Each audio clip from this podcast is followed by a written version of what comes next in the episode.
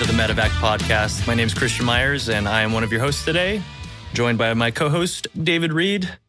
Uh, today, we have a special guest, Kris Tomes. He's currently a pararescueman in the United States Air Force, has been for uh, about thirteen years, and he's now the first special warfare recruiter as a P J. Um, can you talk about that a little bit? What, what is a P J?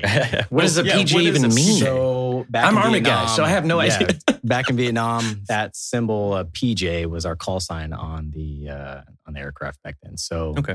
Kind of adopted that, and we're pararescue jumpers, but now we're, you know, basically it's a pararescueman. So if I were to explain this in layman terms, it would be we are able and have the capability to rescue anyone in any situation anywhere in the world. Yeah, and it's typically, you know, what what kind of vehicles you guys running usually in? Uh, H A sixties, we yeah. can hop in, you know, anywhere really. Doesn't matter. You guys attached do, to anyone. You don't do hardly any groundwork though, right? We can, yeah, absolutely. Okay. So if you're attached to a SEAL team or, you know, an okay. S F team, depending on if you're in special tactics, then sure, you can do that.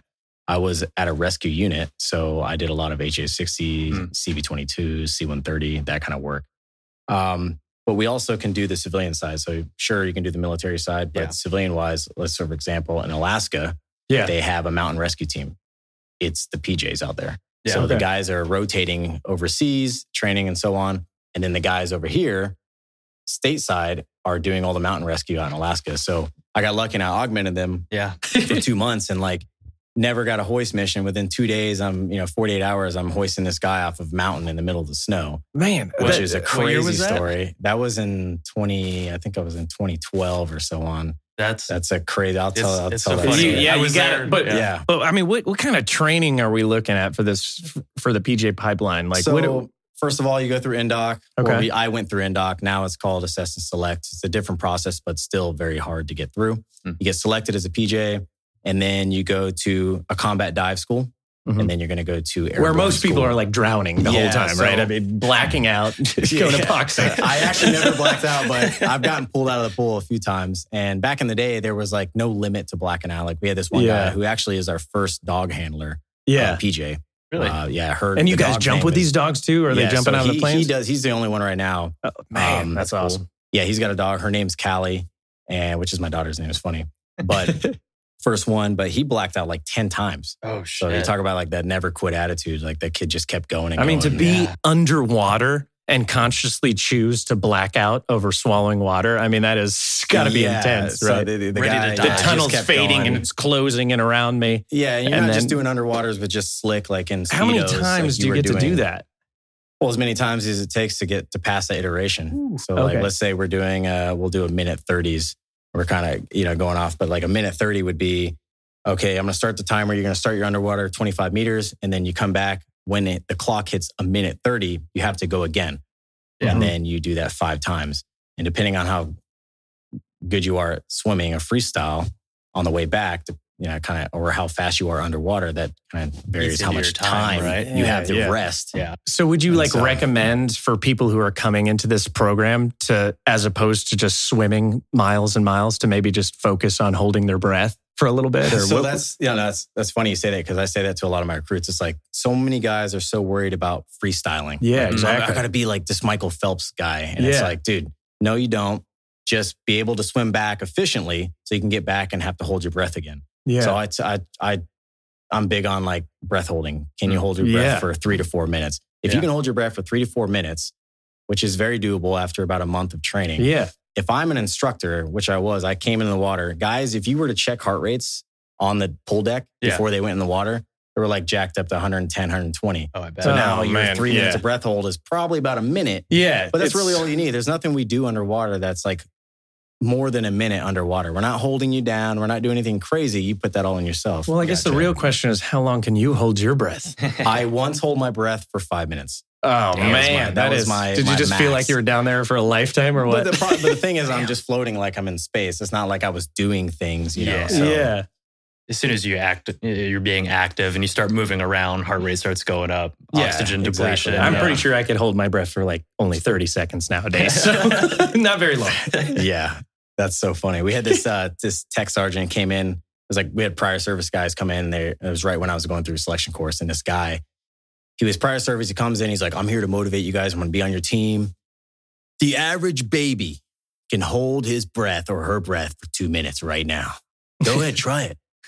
So I know you guys can get through this course four minutes in. Go ahead, you, you try it. Wait, first of all, I was like, hold on, what? Let me just grab a random baby real quick and then I'll throw it in the water for two minutes. And I remember he's like, how many pull-ups can you guys? How many? You can do how many? ten, fifteen? I can do forty right now with a ruck on. I was like, who baby. is this guy? And, and as an, an, a student in this in the pipeline, you're like, this guy's freaking a maniac. Yeah. Quit like four days in. Uh, oh, so, really? Yeah, you get that personality. Way too but, alpha. Yeah, it's just uh, a lot of the big jack dudes. Muscles do not man, float. Man, they, yeah, yeah. they have trouble. And, and running water. with all that weight too. I mean, yeah, running, you just endurance. In. Yeah. But a lot of it's just mindset. Sure. But yeah, so you go through... Uh, You go to dive school. Yeah. You go to Airborne. You go to free fall, military free fall. Mm. You learn how to skydive at night with M V Gs on, with a ruck between your legs, kit on, all that jazz.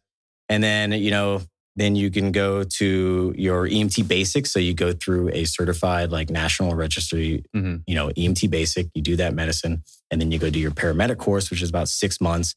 And you got to think about the comparison. Okay, you have six months as a E M T paramedic school, mm-hmm. but in the in the civilian world, it's two years. Yeah. So we're just cramming it, you know, fire hose down your throat yeah. for six months. And we do a lot of various things. Like we'll smoke you guys for, let's say, all right, go out there, do one hundred eight counts, and then go do this I V with the lights off, with the chem light under your non- or under your tongue. Yeah. It's a little bit different from the civilian world, but I think in the end, it definitely helps. Uh, on missions and so on. You think it creates yeah. a more well-rounded person? Yeah. For, I, I mean, and again, that's my only experience, so I'm not exactly sure what the civilian courses sure. are doing, but it's definitely shorter. You still have to pass the exact same exam that anyone else has to do to get that register.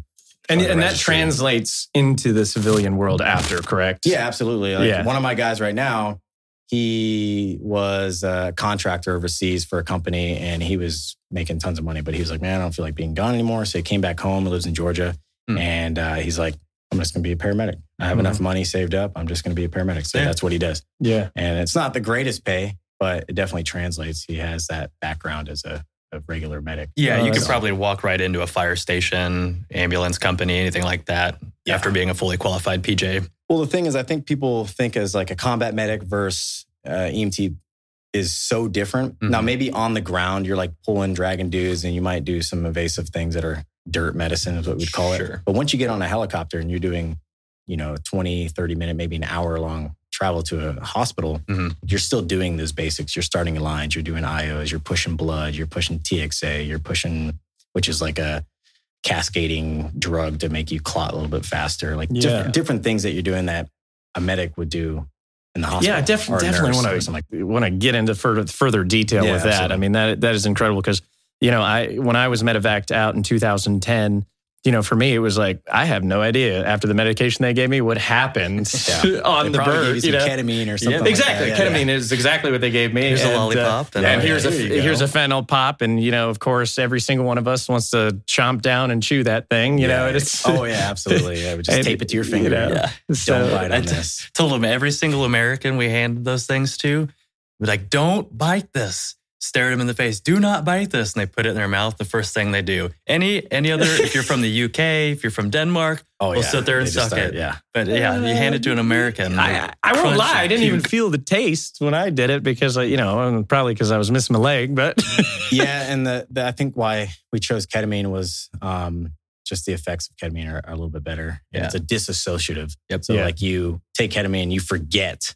That yeah, and that's it. But you're staying conscious the entire time. Exactly. Yeah. So, so you get uh, you get through Halo and and all your your E M T, basic, and paramedic, and then are you in the program or what's the next step? So yeah, you're. This is the pipeline. So once you got past the selection course, okay. you are now invited to the pipeline where you could do these various schools. Um, so then you will then go to Pararescue University. Yeah, so that's what it's called. P J U. Like P J U.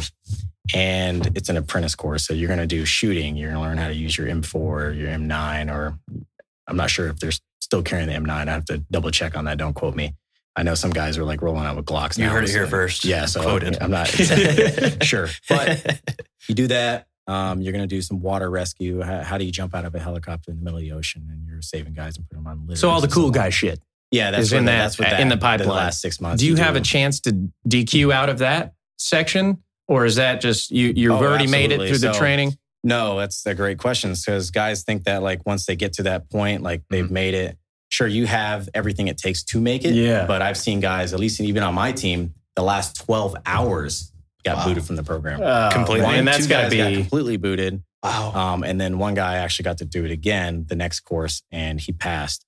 But yeah, so you got to stay locked in no matter what. It's like an wow. exam every single day. The anxiety. For how long is this? For roughly two and a half years. Yeah. So you, oh man. And so you, you could get to the last twelve so hours. And I, yeah. So I joined in two thousand eight, January, and I didn't put my beret on until December of twenty ten. Wow. Okay. So.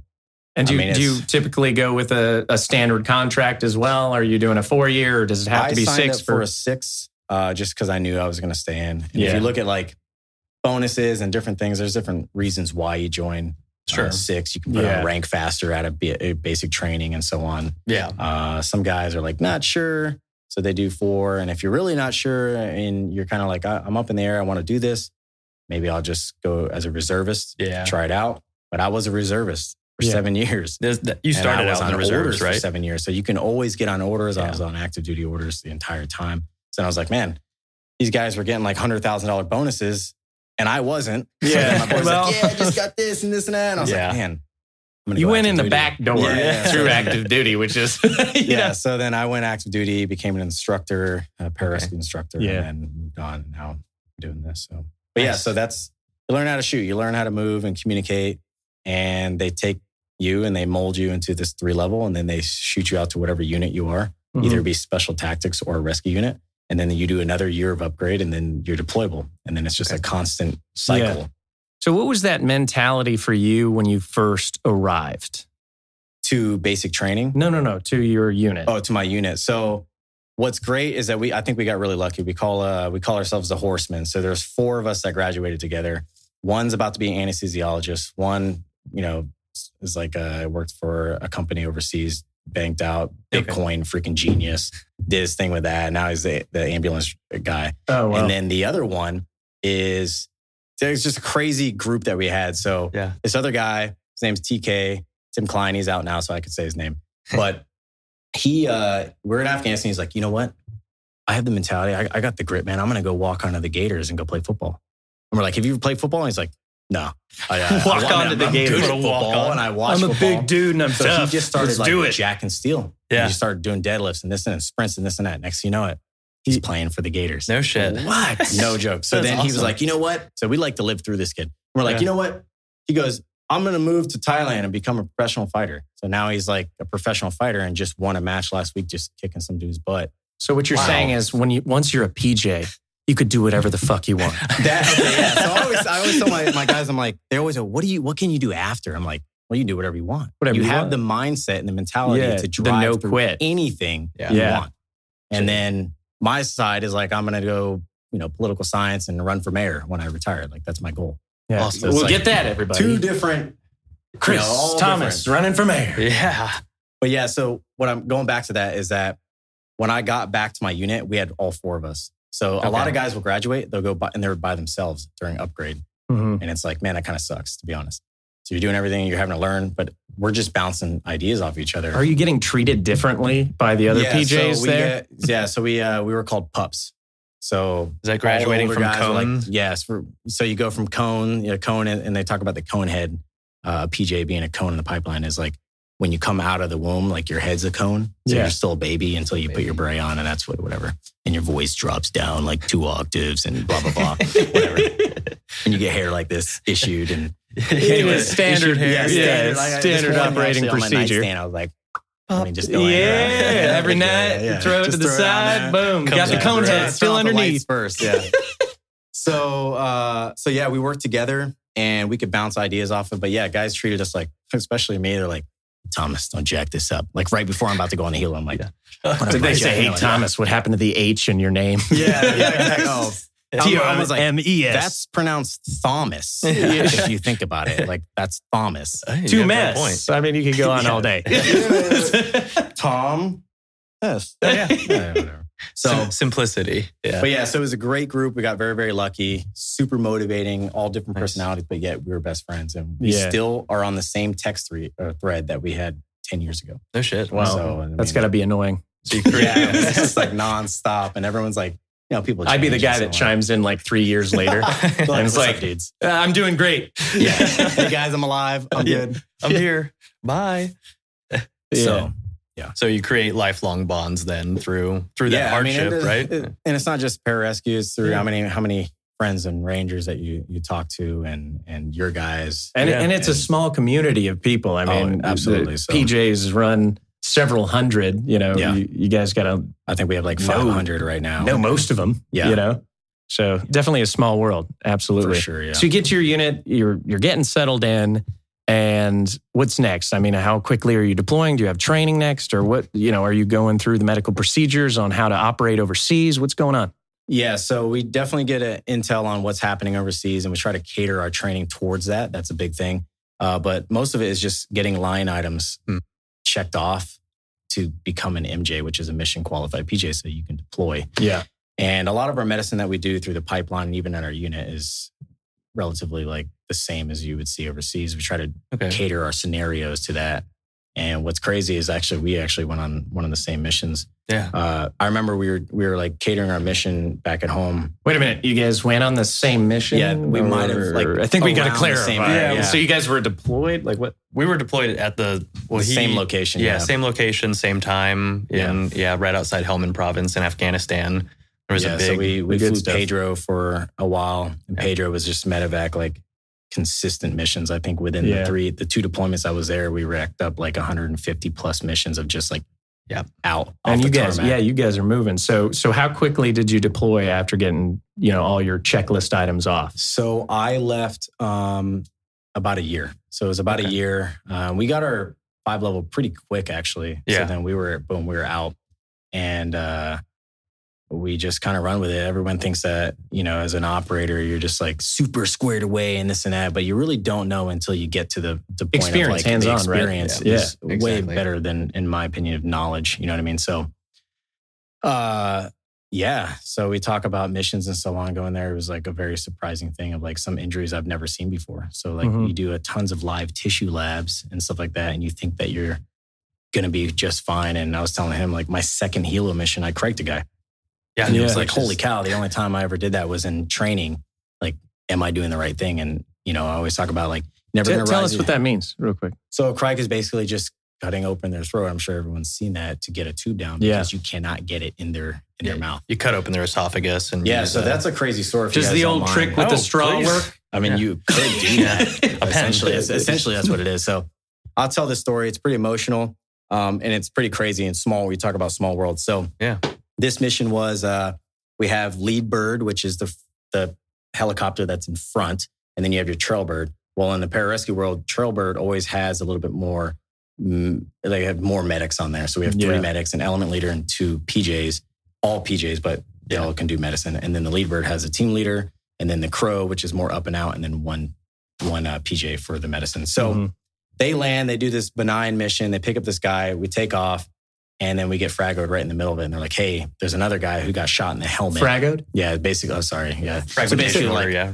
like yeah. during a mission. Just for, I'm a military yeah, guy, yeah. but, you know, for our listeners so out there. You got a fraggo. Yeah. You're out in it. Yeah. So fraggo. basically, like. They're like, you threw a grenade? Hold on. What did you, you do? You threw a grenade yeah. from a helicopter and took out crows? Yeah. okay. Yeah. Okay. Yeah. Okay. Fair, fair enough. So a combat rescue officer is more of our, like, up and out, you know, takes care of the team and aircraft and just coordinates everything that's going on yeah. on the ground and so on. Well, we get fragos. So basically it's a, a mission inside of a mission. So we have to go and do that, do that mission depending yeah. on what it is. So you look at like a nine line, is an enemy in the area, how many patients, what are you going to need equipment wise and so on. So uh, we land into this area, and we on the on the nine line, it said he'd just been shell shocked and he had been just shot in the helmet. He's fine. Okay. So we we get off the helo, and next thing you know, we're already taking shots at this helo. So you gotta, as an element leader on this, on you have to make the decision of, do I need to tell my helo pilot and my gunner like, hey, I'm radioing out, hey, you need to take off because we're taking fire, or how close are these guys yeah. to the point of where I can go run, get this guy, yeah. hop on, so you don't have to come back in. Yeah, so, so those enemy get, are not like looking at yeah. you. Like, hey, he's coming in right here. That yeah, that always seems like a gray area to me. Is like it is. Is like at what at what point do we realize that the zone is too hot to come in on, and who's making that executive decision? In the air, it, the, the pilot, the, the pilots, pro. Yeah, yeah, the pro. And so it, they're like, uh, they're like, that was, the, that was the greatest thing about Pedro, and that's kind of what we were known for. Was like we were ready to come in on this Black Hawk and this H A sixty, ready to just run and gun with it. Yeah, it doesn't and matter the situation. Yeah, we're and, going and to be guys, landing. I don't know the size of it, the H A sixty, but if you were to picture like this massive object in the middle of nowhere and it's very easy to shoot, that was the decision. It was like, do we keep the pilot and my crew on the ground unsafe? We have a gunner and a and a F E, which is a um, flight engineer. A flight engineer. Both have fifty cals ready to lay some hate, or we tell you to you know take off and just watch dog bone pattern. Yeah, and just watch us while we're doing it on the ground. Well, that decision was like, hey, they're right there. So we run across this cornfield. We're getting shot at. I'm linked up with this guy, and I see the patient. And as a medic, he's in a decorticate position, which is in my head, man, he's already has brain damage. Like a decorticate mm. looks like this, like. Towards the core and decerebrate is like this. Both, something was wrong with his brain. Like I knew that petrified already. Look almost. Yeah. Like, and was no, this from blunt force trauma so, from uh, that shot? Yeah, or was so, it actual penetrating yeah, round? So uh, so we bring him on the, onto the helo. Yeah. He has this wrap around his head and the medics on the ground did their best to, to take care of this guy. Um, so we pull him in. My job as the medic on that mission was to take care of the head. And then my other P J was to take care of the legs, and then the element leader's up and out on the radio talking to the hospital and the other helo and so on. Okay. Well, it the vibration's in there. You can't hear anything. Yeah. Stuff's flying everywhere. We have to close the door. If the litter's too long, then it doesn't, like, depends on, you can't close the door. Yeah. Now you're having to work, like, just think of that. Then it's windy yeah. everywhere. Too. And uh, again, like, falling back to your training, I pull this guy in, the vibration's happening, and this seal of, like, cotton, not cotton, but uh, like um, a wrap on his head, it pops off. He had been shot in his eye and it blew out his ear. Mm-hmm. So he's still fighting. He's still alive. He's wow. still, you know, he's fighting. So I look at this patient. Immediately we hook up the monitor and make sure that you see like... Come talk oh, to us, brother. Yeah, sorry, sorry. Get, like, get up into that mic, brother. So, um, you know, we look at his oxygen. His levels are dropping from like, you know, ideally we want any person standing right here at ninety-eight to one hundred, sure. you know, S P O two, which is your oxygen levels. Yeah. Well, it's dropping from eighty, seventy-nine, seventy-eight. So you know that yeah. he's going to lose, you know, he's losing oxygen. So I try to throw in, again, like with fractures on the face, the last thing you want to do is throw an M P A into someone's nose. Yeah. Uh, but it was on this side. So in my head, and again, this is comes to like, you're you're the one making the decision at this point. Like there's no one, there's no instructor over you going, yeah. would you do that? So and that's got to be completely surreal for you at and first. It, this is my second helo mission, yeah. so I'm like, holy cow, like, am I doing this thing? We're right? just thrown into it. Yeah. Yeah, so ex- you're like, okay, again, falling back to my training, exactly. I make the decision to throw an M P A on the right side. I'm sure people are going to disagree with me, but I didn't yeah. want to go too invasive. So because he had trismus, which is locked jaw. He's yeah. foaming out of his lips and out yeah. of his nostrils. So I throw one in there. Okay, it's not working. I try to do a jaw thrust maneuver. At that point, like, sure, I could probably put in some drugs that might relax him. Sure. But mm-hmm. is that going to mess up with his brain and this and like you just, oxygen there's a lot going of to his brain? Yeah. Your head and yeah. people are like, well, I, you know, the pig, the quarterback was like, I would do this and this. And, and it's that. easier it's like, to say in hindsight is. after yeah, the fact. I, and I, mean, I still like ask people, what would you do in this situation? Anyway, so I cannot get this guy's jaw open. I want mm. to intubate him. I can't. Okay. And then so I decide to crike him. So I get both knees on top of him on the litter. I end up criking this guy. We get the tube and then boom, we land. The uh, the German guys are the ones who pick people up over in Bastion. Yep. And then boom, they take off. And that was the last time I saw him. Mm-hmm. So something like this uh, can give you some stress of like, for the, like three days, I was like, man, did I do the right thing? I wonder what this guy's doing. Yeah. So I'm telling this exact story as an indoctrination uh, instructor. And this guy in the background goes, you were here at this time, and I was the guy who was carrying the litter with you. That was my best friend. Put him on the helo. Your actions brought him home to brought him to Germany and brought him back home. And his parents pulled the plug three months later with his immediate and extended family. And that was years after yeah. that happened. And yeah. I remember like, you know, you're supposed to be this tough guy and this and that and fearless as this, you know, operator. But I like almost broke down, like crying in, in this yeah. in this class in front of my students. I held it. I held yeah. it together. But I was like, holy cow. I walked right up to him, gave him a hug.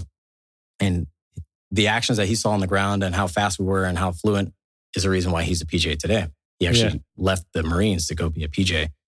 But the actions that we do, and it doesn't, it's not just P J, but anyone yeah. over there doing those things don't realize the impact that you have on yeah. families. Like, and you just it's don't easy know to forget about too. And, you know, you're just yeah. doing your job, doing your job, fighting for freedom, and then boom. You know, these things are happening. You just never yeah, know. And so. I, I don't even think that fighting for freedom is is what a majority of us are thinking out there. We're we're thinking fight for the guy to the left to and the right left of me. Right, yeah. And let's get these guys home safe. Yeah. And you're like, I did my job. And it's like, brush off your hands and you're totally, totally don't think about it anymore. But yeah. I mean, having that kind of closure, of, I'm sure that guy was in your mind, you know, for years. Oh, it was. And I just never knew. And I would like talk to docs. I'm like, what would you do? And they're like, I think I would do the same thing, you know, and, and that's, some guys that's like, reassuring. Oh, at least. I mean, and then they could know. tell you too, and you'd be like, why don't you tell me what you would do now with bullets flying at you? yeah, you know yeah. what I mean? Or yeah, and it, it's uh, and if you guys have never been in a helicopter, for the audience, like working on a patient over him while you're banking out of a city, the G's from a helicopter, you cannot even like barely lift your knees off the ground. Like that's how tight it is. Yeah. Like, yeah. I'm five foot five on a good day, and I think I used to be like five seven. I used to be My six wife's foot like, four. You're five yeah. foot four. She's like, I measured you. I'm like, I'm not five foot four. Yeah, uh, it's just gonna get shorter and shorter, yeah, brother. Just, I'm gonna be like a hobbit. My feet are getting bigger, hairier. I noticed that about your feet. Yeah, I was yeah. like, I wear a size fourteen shoe, no. like five five. So, yeah. Oh man, yeah. So I mean, that's, that's gotta funny. be that's gotta be great closure. You know, ha- seeing the impact of the work that you do and and the difference that you make, but. uh I mean, do you are you in contact with this guy anymore? Did you? Or, or I'm sorry, this guy this guy didn't make it. He didn't make it. No. So they His pulled buddy, the plug. Though. How, yeah.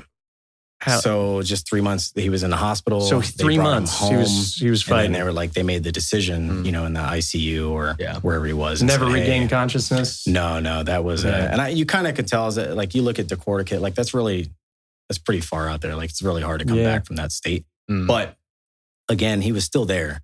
So like some people think that like when people are unconscious and they don't hear you. So like people, you encourage, you know, families to come in and talk to the patients. Cause yeah. I, I literally just did like thirty days in I C U. I was telling him earlier, that's what I just got. I literally two days ago just got back. And, uh, you know, I encourage the, the family to come in and talk to them, and it gets them to fight for, uh, for their life, you know, that the will to fight. Yeah. But in his case, yeah. you know, obviously he wasn't, couldn't come back from that, but yeah. you know, whatever actions that we're doing over there, resulted in him being able to come family home. Instead of a yeah. you know, you know, yeah. a, a coffin with an American flag on it coming yeah. back like that was. Most of them are coming do you, back. Do like you that. stay in contact with the family at all? Do you stay in? No, I've never met the family. Okay. Really, um, that's a great that's a great uh, question. I never even thought about it. I talked to uh, the P J who's who was on the mission. Okay, but yeah, have yeah. You, I have mean, you kept in contact with anybody that you've uh, picked up? That's, I mean, that's more or less the purpose of this podcast, is to try and reconnect them. Uh, there I'm was another curious. guy who's actually in the pipeline right now. He was a Marine, and he was on the. There was a vehicle-borne I E D that blew up seventeen Georgians, and you talk about like those scenarios that we do at our unit, where it's like, yeah. okay, I'm the medic at our unit would like set up these scenarios where there was like pieces of wood. Through people's the mass cast, yeah, like, like, and then the guy who's like yeah. smoking a cigarette, like just wandering off, like he was crazy. Some random yeah. dude like pinned to a wall. We were like, "How did he get yeah. there?" Oh, it was an explosion. yeah. Like, what's crazy is that those things, like, were manifested. That was exactly what we saw. Mm, we saw. Yeah. So this, there were seventeen Georgians watching, you know, playing Xbox and watching T V, and a vehicle-borne I E D, I E D, like a guy came in a vehicle over the hill, ran into the building, blew up the entire building. Now imagine like. All these things that you see on the wall, like this light right here, this lamp with the with the sticks, like that wood's gonna smash and it's gonna come flying. Where's it yeah. gonna go? It's gonna land in someone. Yeah, that's what I saw. Body. Like there was like I mean, of wood there, and people. It was crazy. There's insane stories of like the the craziest thing. You know, one of the craziest things I've heard was, uh, you know, uh, I E D, you know, suicide vest comes up to this guy and just clacks it off and. One of my buddies was sitting behind his his friend and was peppered by bone shrapnel. Oh, you know, yeah. it just yeah. uh, like he would have thought he's pulling out his buddy's bones from his face. You know, and it's just yeah, it's insane. I mean, so you get shrapnel from absolutely anything. Anything. Yeah, yeah, absolutely. So, pretty horrendous. Absolutely. I, like I mean, that. that's terrifying. You know. Yeah. So yeah, exactly. And we got to help. We got to help with a lot of those Marines over there. There was like probably. fifteen Marines that were just shuttling patients for us and helping mm. us out. And nice. uh, the guy that I'm talking about, he had, he was like in the tent next to the building, and he had just taken pre-workout. This guy's in phenomenal shape, and he's like, oh, I'm feeling jitters. So he goes to the gym, and that tent got blown up, and he showed us a picture of like the the hammock that he was on. It was broken in half, like it would have killed him. Like it and landed in you know, his yeah, cot. Like literally right there. Wow, and the next man. you know, he's out there helping me. He was literally next to me. I'm working on patients, and he's like, "This is what I want to do." Nice. So then, just over time, he decided to leave the Marines and come be a P J, and now he's in the pipeline doing his thing. Yeah, that's so, great. So you're you're an instructor. So I was an instructor. You were an instructor. Yeah, so Did you I, ever get to train anybody? You you went, you know, that went overseas that came back into the program, or was like, "Hey man, you inspired me," or anything like yeah, that? Yeah. What's so that's nice. so crazy because um, what you say at Indoc, and you put these little tidbits in their head, and you, yeah. you have quotes and this and that, and and they're like, I remember. And years later, you go to their graduation, or they come back and they're like, "I remember what you said mm. three years ago. I just yeah. want to let you know it stuck with me the whole Impact. time." And you're like, Things holy you don't think cow. About. You're like, wow, I don't, I don't remember, remember what I said. That. Like, I said that? um, I said that? Sounds but yeah, good. I think that's um, that was my goal as an instructor, was to not only just physically get him ready, but mentally mm. get him through things. Because I think we all know, like, the biggest thing is mental. Like, can you get through something? Absolutely. Sure, I can throw a ruck on and do one hundred miles or whatever. But, yeah. you know, how are you going to react in certain situations? Yeah, Staying sure. calm, collected. And just being resilient. And the, the commonality too is, you know, we, we hear plenty of these stories. Um, you know, we've heard we've heard of the I E D that goes off and stuff like that. But every situation is different. You know, I, I've heard a million of those stories of, yeah, I was I was mounted or dismounted. You hear all that stuff, but the intricate details that go into it, everybody experiences something else. So of course, P T S is going to be substantially different across the spectrum. Absolutely, you know? yeah, yeah, yeah. And then and then just programs that different branches do. You know. Uh, when you get back, like I think those are important. Like take the time off and like, yeah. you know, de- depress or uh, what is it called? Um, decompress. Decompress. decompress a little bit. Sorry, yeah. decompress yeah. a little bit. I had a mentor. Uh, again, he's I'm not going to say his name, but he always talked about these things. You, you have this shelf on the back of your shoulders your entire life, and every mm-hmm. time that you do something that's stressful, you just write a little letter and you're like, okay, that's it, and you just put it on the shelf, mm-hmm. and then you just keep yeah. doing that. You just keep doing that. Next thing you know, the shelf. Just starts getting a little bit heavier and heavier, yeah. and heavier. And until you take those bottles off and talk about those things. And that's and, exactly you know, it. It's like exposure therapy, right? Exactly. Yeah. And otherwise, it just keeps building up. And then you break one day and you do something stupid or just like ruin family, of, you know.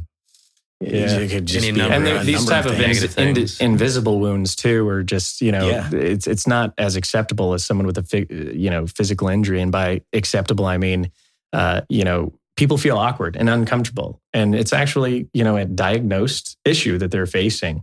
So it's like a lot of people don't want to talk about the topic at all. Yeah. No, no, you know? A lot of guys do it or don't. And especially like yeah. with our career fields, they want to yeah. be this like, this tough guy yeah. and, and this and that. And sometimes that's definitely not the best. And we were talking about yeah. breathing exercises and meditation and finding yeah. God and, and just doing these things where like, you know, there's so many tools to to help you out with that stuff. Just use them yeah. and don't be afraid to. I mean, to did you ever find yourself it. on objective just like, okay, time to take a breath and reassess my plan here? Yeah. Uh, uh, to be honest, I was baptized in in Afghanistan.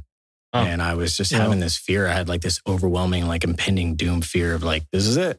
Mm-hmm. Like, this yeah. is it. And I was a second time in, in, in Helmand Valley. It was just like, holy yeah. cow, like the things we were doing was insane for was me, you know? There. Yeah. And I get everyone has their levels. And I say that for me, like for me, yeah. that was pretty intense, you know? And I was like, man, I, I don't know when it's going to, when I'm going to go. And I don't know what's, you know, what's after and this and that. And it's yeah. like, it stressed me out. Is and, that something uh, you found solace in? Yeah, religion? Absolutely. Absolutely. Okay. And um, it just, um, you know, I've always stuck with that. And I just... Yeah, forgive me, I thought when you said baptized, you meant bath, baptized in the blood of all your enemies, yeah, right? Enemies.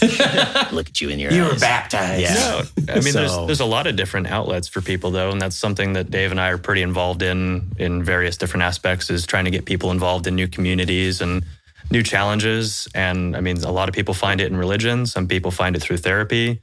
I found it through skydiving for me. That was a huge yeah. outlet.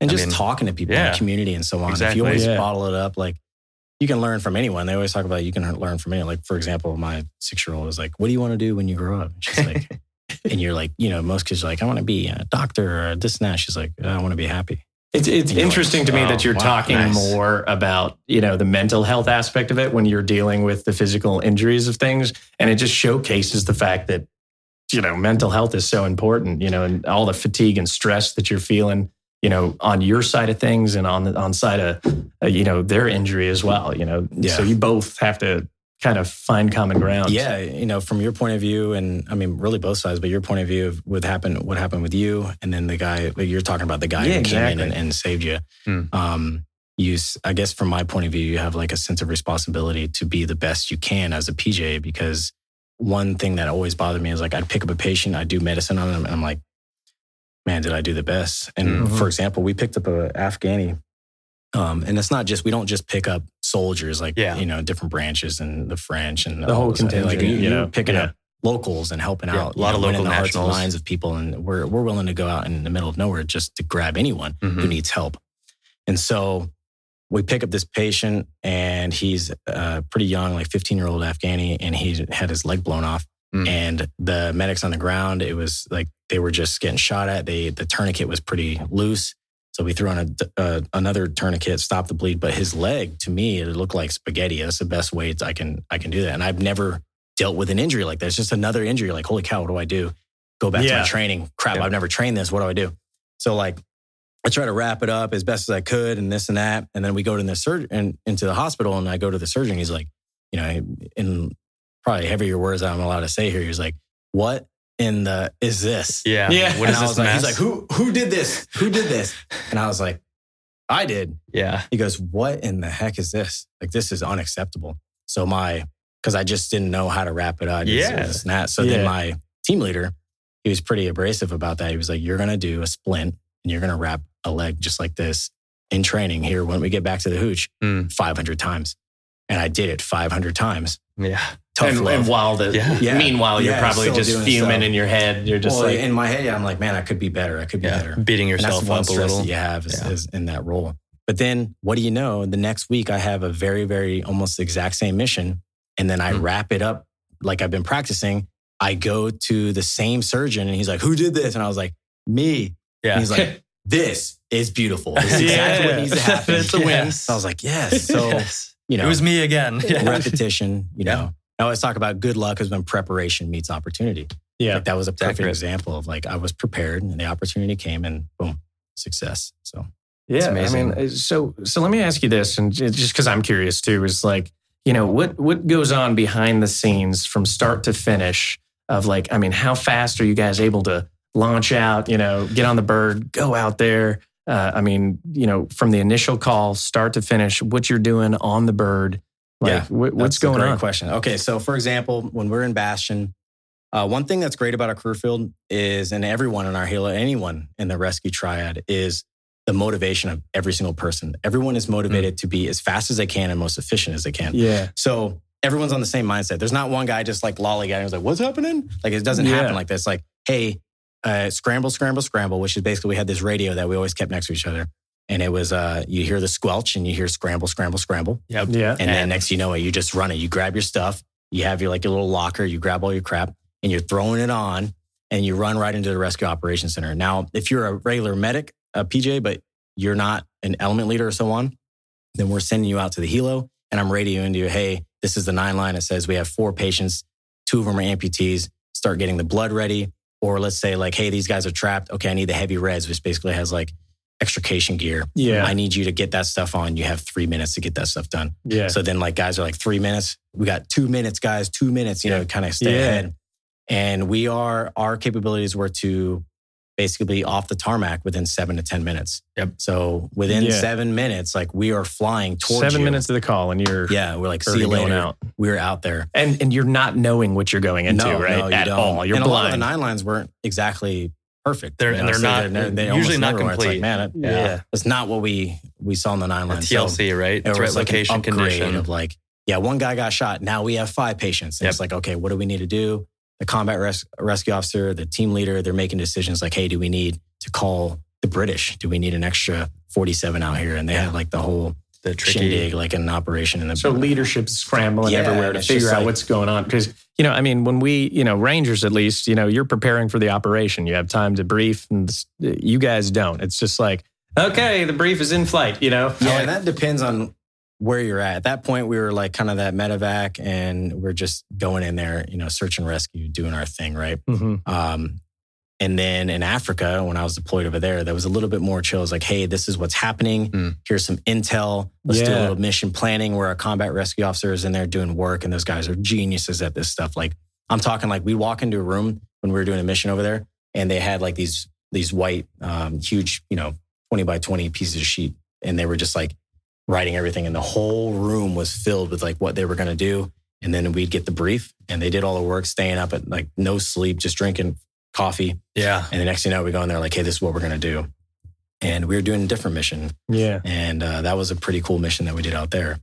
So then it's just, it varies of where you're at. And, but the thing so, is the capabilities are there. You yeah. So whatever. five to seven minutes, you're in, in flight, you have to adapt and overcome, you know, whatever you're facing at this moment, yeah. at this point in time. Uh, you know, tell us what happens when you get on the ground, securing the, from securing the area to getting the guy in. So this is something that a lot of people don't know. Um, and I, I love to talk about this. So we did things called rehearsals. Yeah. So Bill Posh, he was my team leader for seven years. He passed away a few years ago in a helicopter crash. Uh, rest in peace. I love that guy. He's the best P J I've ever worked with. Mm.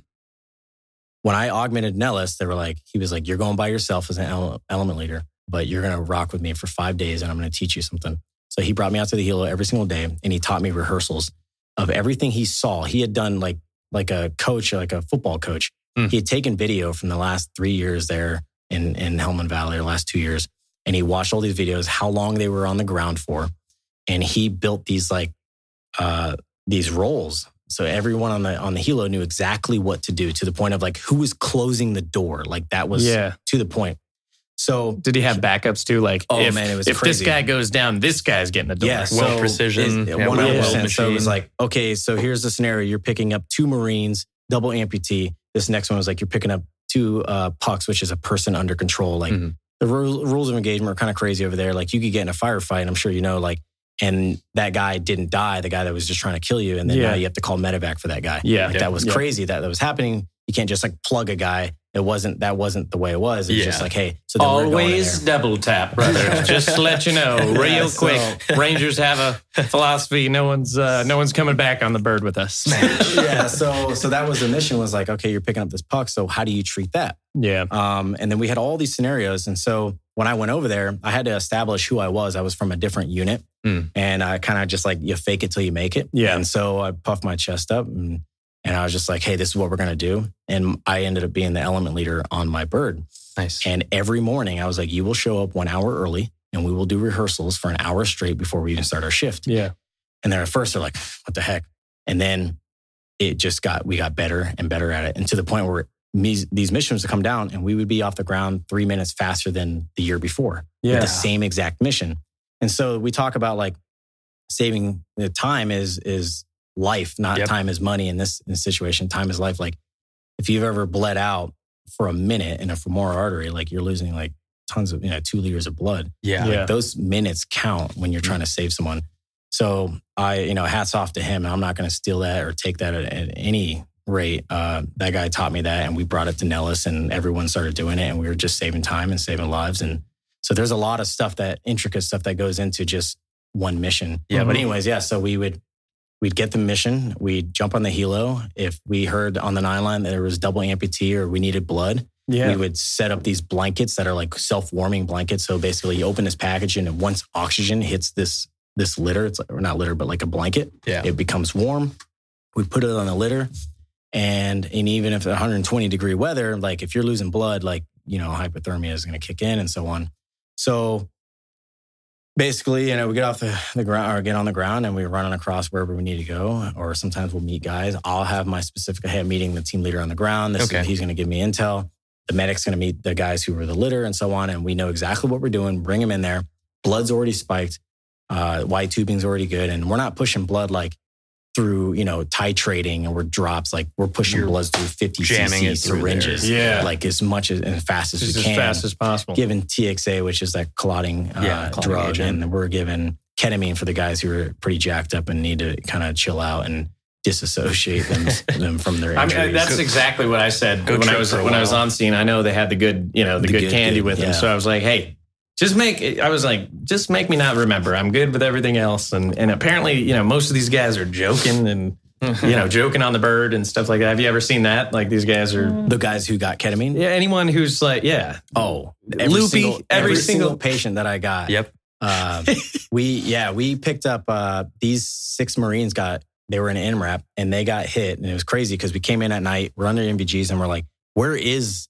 Where are they? And they're like, it's that tower. Do you see the tower at, at eleven o'clock? And you're like, no. And you look in it and it looked like this water bottle right here. That's what it looked like in the distance. That okay. was an M RAP on its back. It had oh. been blown. It had been blown up. Sorry. Get on that yeah, mic, on mic, brother. It had been, it had been hit like this.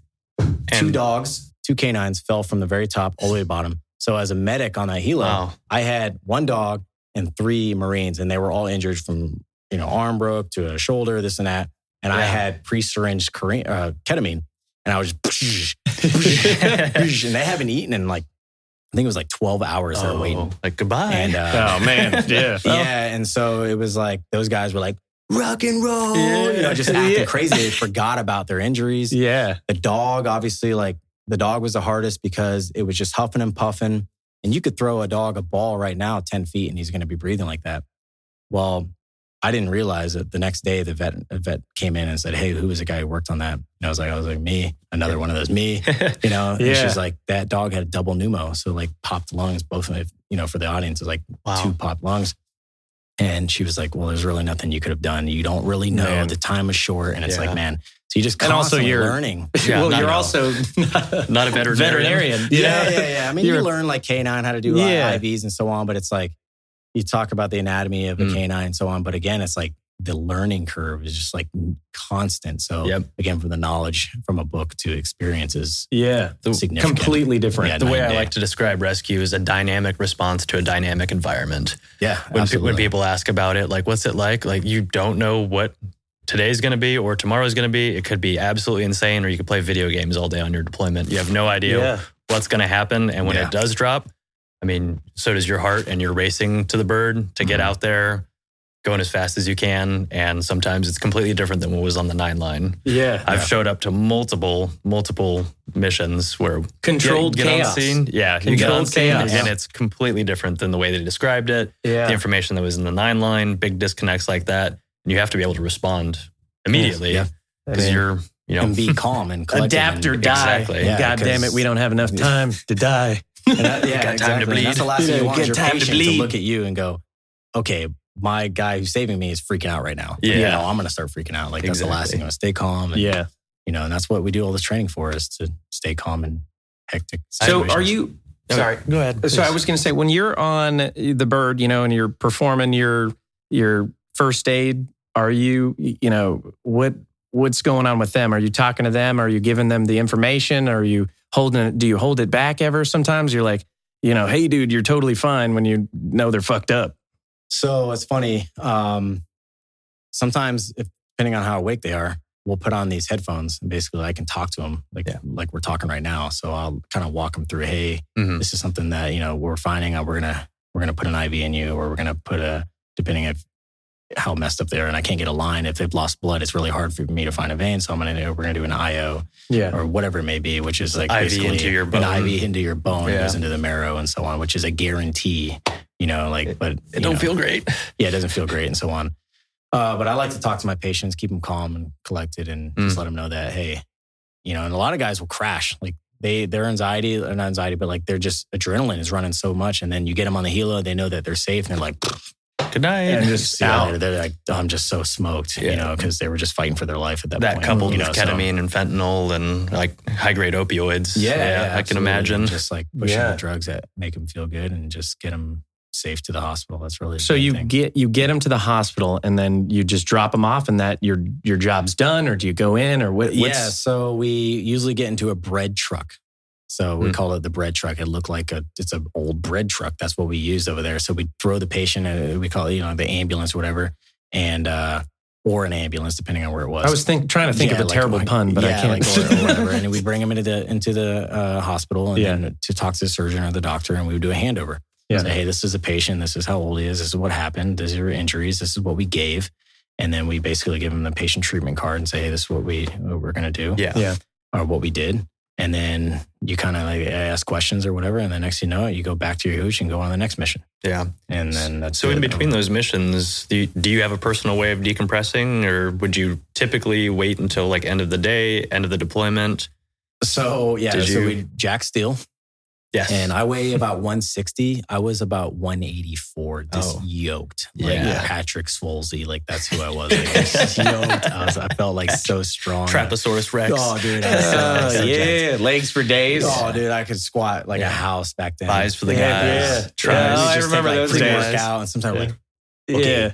it's uh, like, for example, if we were out there in the winter, it was like, eh, they're, they're in their house right now. They're chilling. So let's just take a couple scoops of pre-workout. Yeah. And the next, you know, it's like scramble, scramble, yeah. scramble, and, and you're, you're like, and you're like five, five, five foot five, as yeah. you mentioned earlier, and one eighty-five yeah. pounds of pure beef steak, brother, straight yoked, and uh, or that, or we play Call of Duty. Yep, like yeah. that was one thing we played was Call of Duty, and yeah. obviously we didn't use internet; we just played against each other. Yeah, and locally. That was something we all, you know, just decompressed and sat on the couches. We had like a little hooch in there that we just played Call of Duty. Yeah, that's awesome. Or just like mess with ropes and just kind of learn some other stuff. Yeah, the training and so rock on. climbing. So just I was working out and rescuing people. Yeah, left you're not right. doing a lot of like ropes and different things out yeah. there. So you're just doing that kind of stuff. You so. got to realize, Dave, that when scramble goes over the radio, that means drop whatever you're doing right now and sprint to the helicopter. All I could think of was how cool would it look in slow motion. That's all. It doesn't look cool when you're on the toilet. yeah, I've been yeah, I'll tell like, you that much. We've all have you we'll done call it? Yeah, we're like, I've hey, done where it. You at?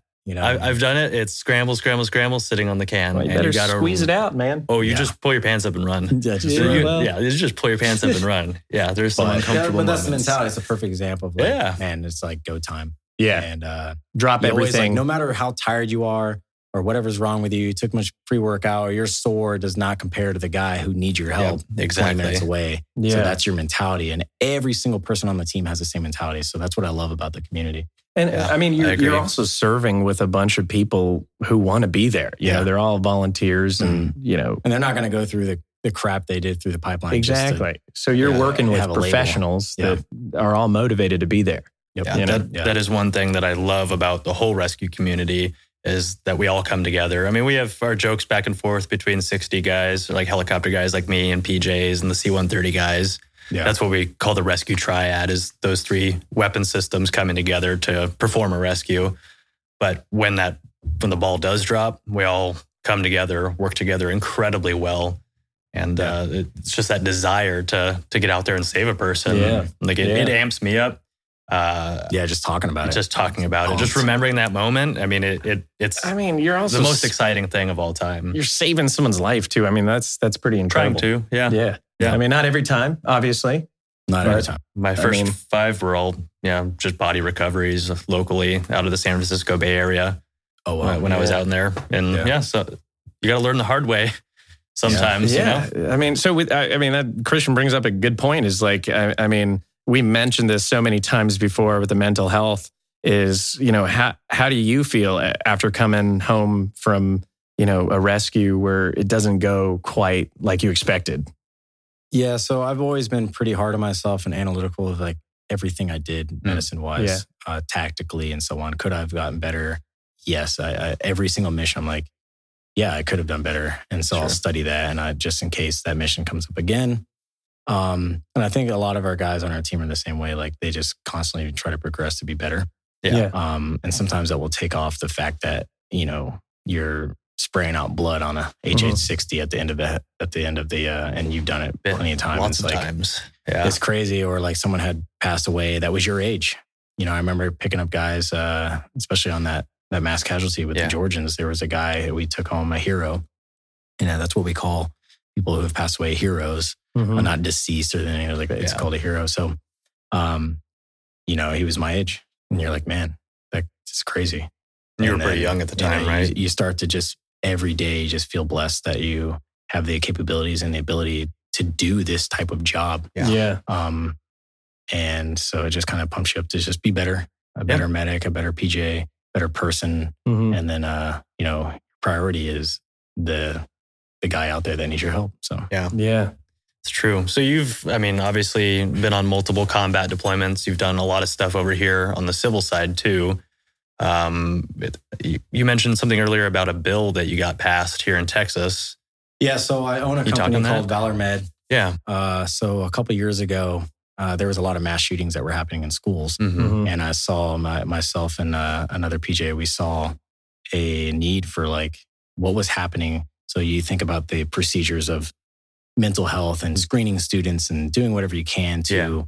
to mitigate a mass casualty and getting guns and whatever it may from be. Even occurring yeah. in the first place. And then place. You have like the yeah. team, the SWAT team, the tactical medical medical team that's here in San Antonio to go in after it happens. Yeah.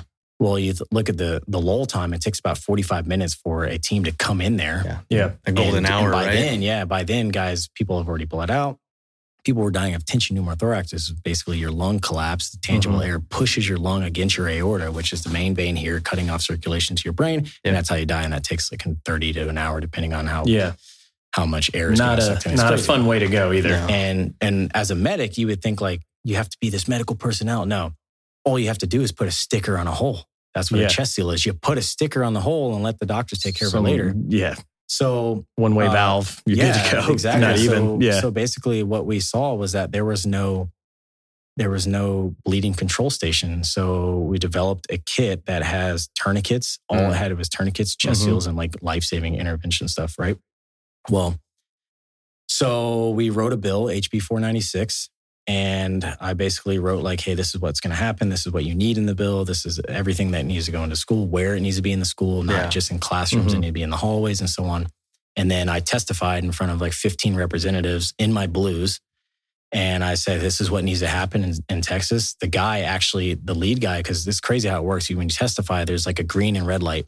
Okay. And they give you green lights, like a minute and a half to talk. Yeah. But once it turns red, they're like, that cane comes out and just yanks yeah. you out, right? Oh, man. Off stage, yeah. So you're like, but in this case, he was, he knew I was a P J. He okay. was in the Air Force. And once that green light went out and it hit red, he was like, he was kind of the boss and was like, keep talking. Yeah. And yeah. I was like super passionate to the point of like, I was super emotional. Mm. And uh, next thing you know, the, that speech went up and this and that. And representatives, our team, Okay. Uh, Barbara Hawkins, uh, she helped out a lot. She's our representative. And next you know it, Governor Abbott was like, guess what? It's it's approved, stamped approved. So now That's every awesome. Single school in Texas yeah. has a bleeding control station. It's mandatory. What, what awesome. Made you recognize that need?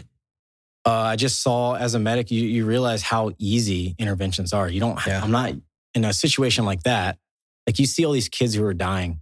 Uh, from bleeding out or uh, a, a tension pneumothorax getting shot in the chest. And, yeah. and you're like, man, what can we do? Well, what's happening at the moment? Do you have the skills and the material to save someone who's bleeding out? Mm-hmm. In that case, two years ago, three years ago, maybe a couple schools, but no, okay. overall, it was like, yeah. no. So, and who did you have to reach out to, to you know, shake the tree a little bit and uh, get this thing moving? I just started calling people. I would just like, literally, I would call people and say, hey. Hey, I rescued you last year, brother. Uh, I need a bill passed. no, no, no, no. It was, no. Uh, I was calling schools and I was calling okay. counselors and I was just yeah. reaching out there. And they were like, I just started putting my name out there. This is what we do. And then uh, I did a speech in front of two hundred police officers, uh, all chiefs across mm. Texas. Oh, wow. And I remember it being, I was in the very, very back. And everyone who was talking, like, would just, if someone was talking, they were doing this, like, to look around. So I was like, I got the mic. It's just by fate. And I walked all the way to the front, like bumping people to get in the front. I was like, hey, my name's Kris Tomes. I'm the owner of Valor Med. And they're like, cool. And then I'm also a pararescueman.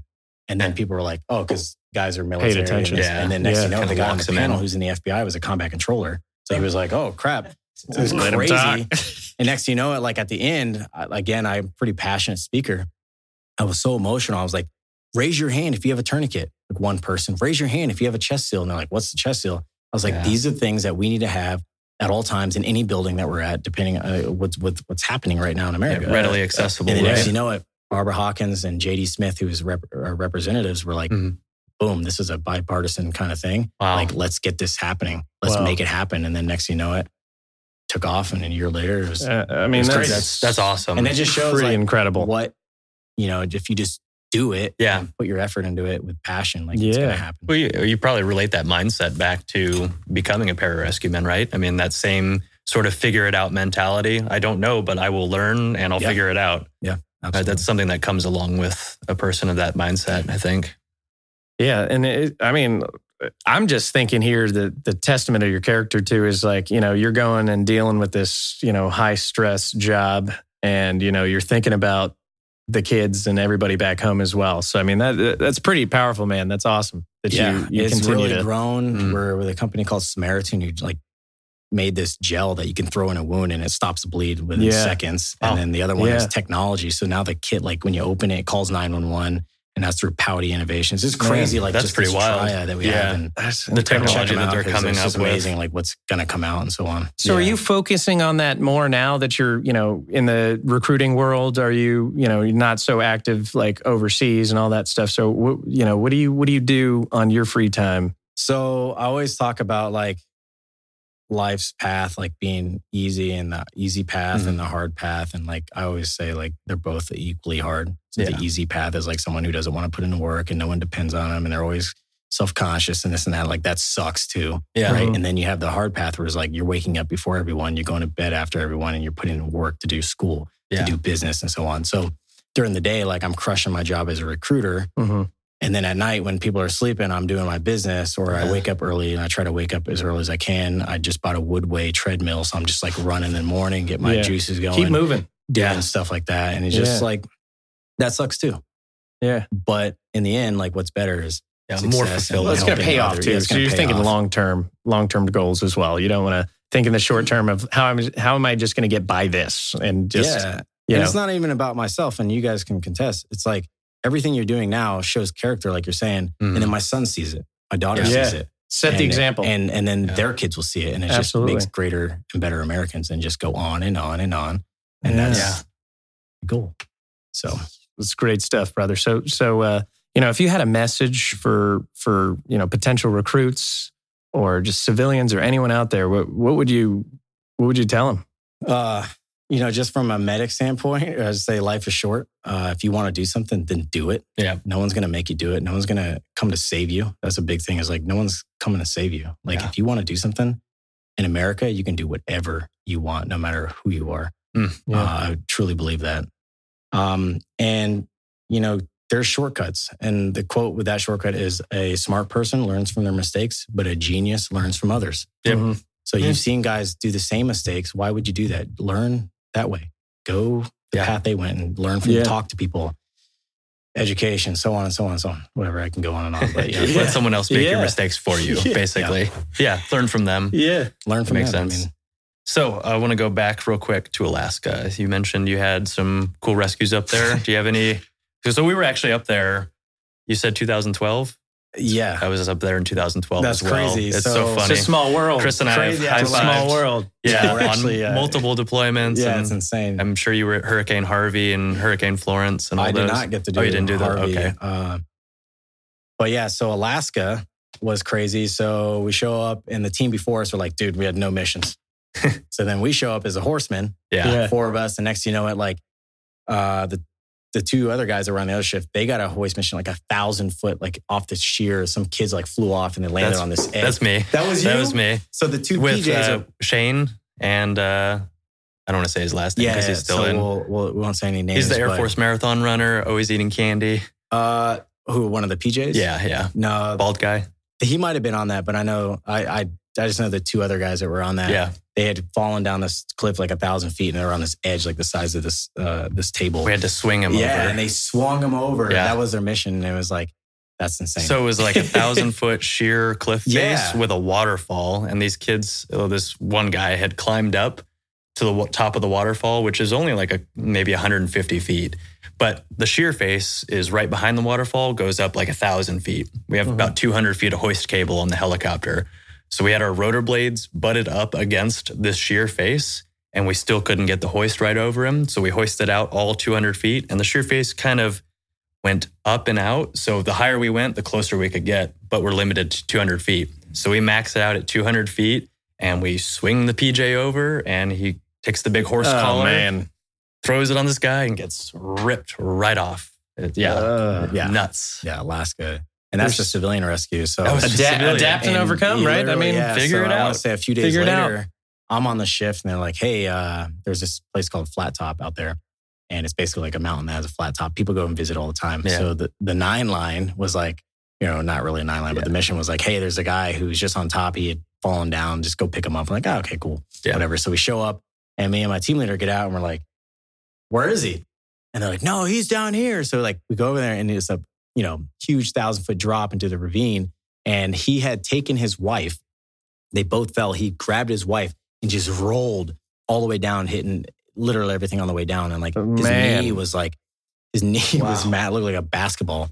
Damn. So then they were like, uh, my team leader was like, all right, you're uh, you're going in, you're going to hoist in. I was like, oh, cool. But before that, since it said flat top, is a le- lessons learned. He was like, oh, you don't need crampons. So crampons are like the stuff you put on the bottom of your shoe that had spikes that mm-hmm. you can yeah. cling onto ice and so on. Yeah. So we go on this, I land, and next thing you know, what do you know?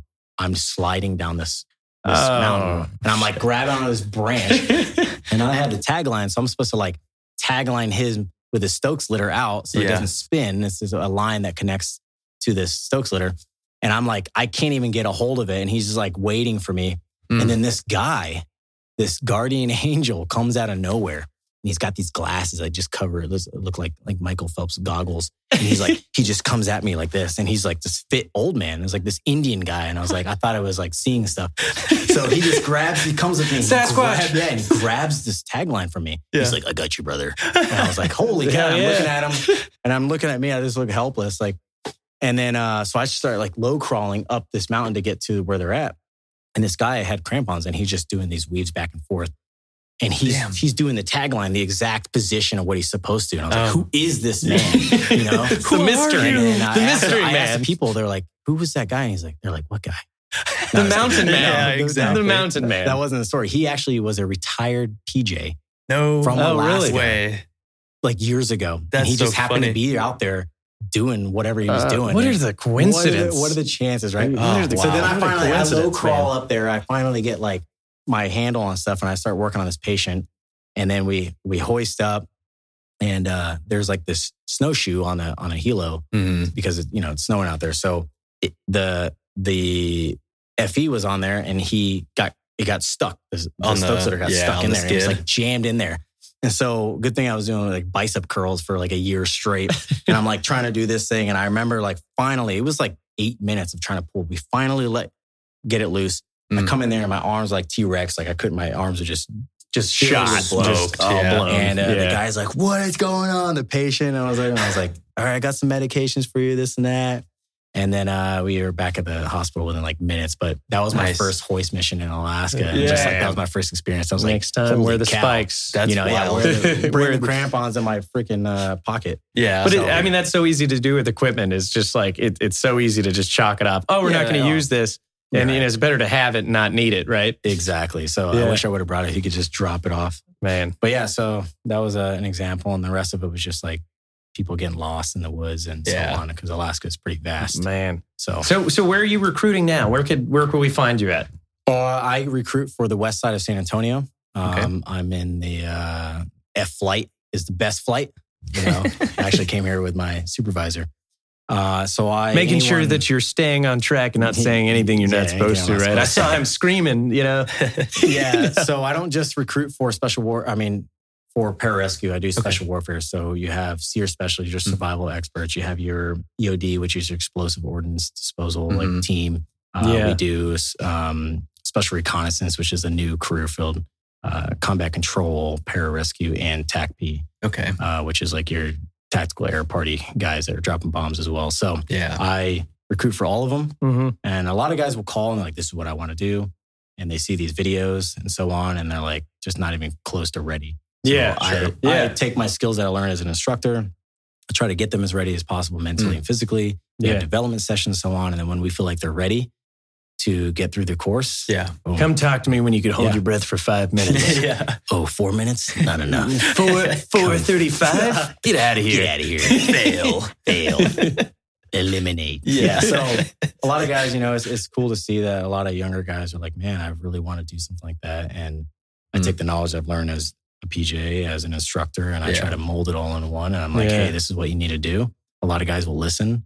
Some guys don't, and Tough. It's not for them. Yeah. It's not for you. Sometimes yeah. it's not for them, and they'll that's figure, okay. Like, they'll figure you, it out. It's yeah. not for you. It's not we'll, for you. We'll be brutal as you're politically correct over there. Yeah. Fuck them, right? Yeah. No, yeah. So, uh, don't say that. But but yeah, so it's it's great. I love to. It's it's like a different way of um, helping out the career field. Yeah, in a sense, you know, like a lot of guys will call and they want to know what the job's about. What's mm-hmm. it like to be a P J? And I can answer those questions right on the spot. Yeah, I'll talk about family life. Like, yeah, you know, what what is it like? Uh, you know, with the wife and kids and so on. And it's like, oh, you know, sure. this is what it's like. Yeah. Like, roger that, you know? So they feel well, a hopefully, more confident. You know, after watching this, you'll have a lot more recruits coming to find you, huh? Yeah. Maybe some awesome. old, yeah, old dudes who are like yeah, interested exactly. in getting back in. Like, oh, old, old Marines can do this? Oh yeah, I'm going to hop right back in. Oh yeah. man. Well, Kris, it was, it was absolutely awesome getting to speak with you today and, and find out a little bit more about, you know, what a P J does and what rescue is all about and how to get, you know, our guys home safe. So appreciate what you do, brother. You're awesome. Absolutely. I'm sold. I'm going to go to the recruiting office myself and I can sign up for yep. a second contract. Sign here. You said bonus? Yeah. I'm sorry. Where can, uh, are you Don't on ask social him media? About the, the bonuses. Yeah, exactly. yeah, yeah. Don't ask you about the bonuses. But yeah, it's been a pleasure. I appreciate yeah. the time that you guys yeah. spend. Are you on me, social so. media? Do you care if people reach uh, out to you at you all? You guys can find me on social media. Okay. It's my wife that kind of runs that. So just Perfect. look up Kris Tomes. Uh, okay. Find it. Okay. Or Valor Med so too, right? You can look up Valor Med. I have a Perfect. website and all that stuff. Oh, that's awesome. Awesome. Yeah. All well, right, brother. Those links cool. will be in the bio and uh, people Absolutely. can reach out to you if they like, right? Sure. Sweet. Awesome. Cool. Well, ladies and gentlemen, thank you very much for your time. This has been Medevac Podcast. We will see you next time.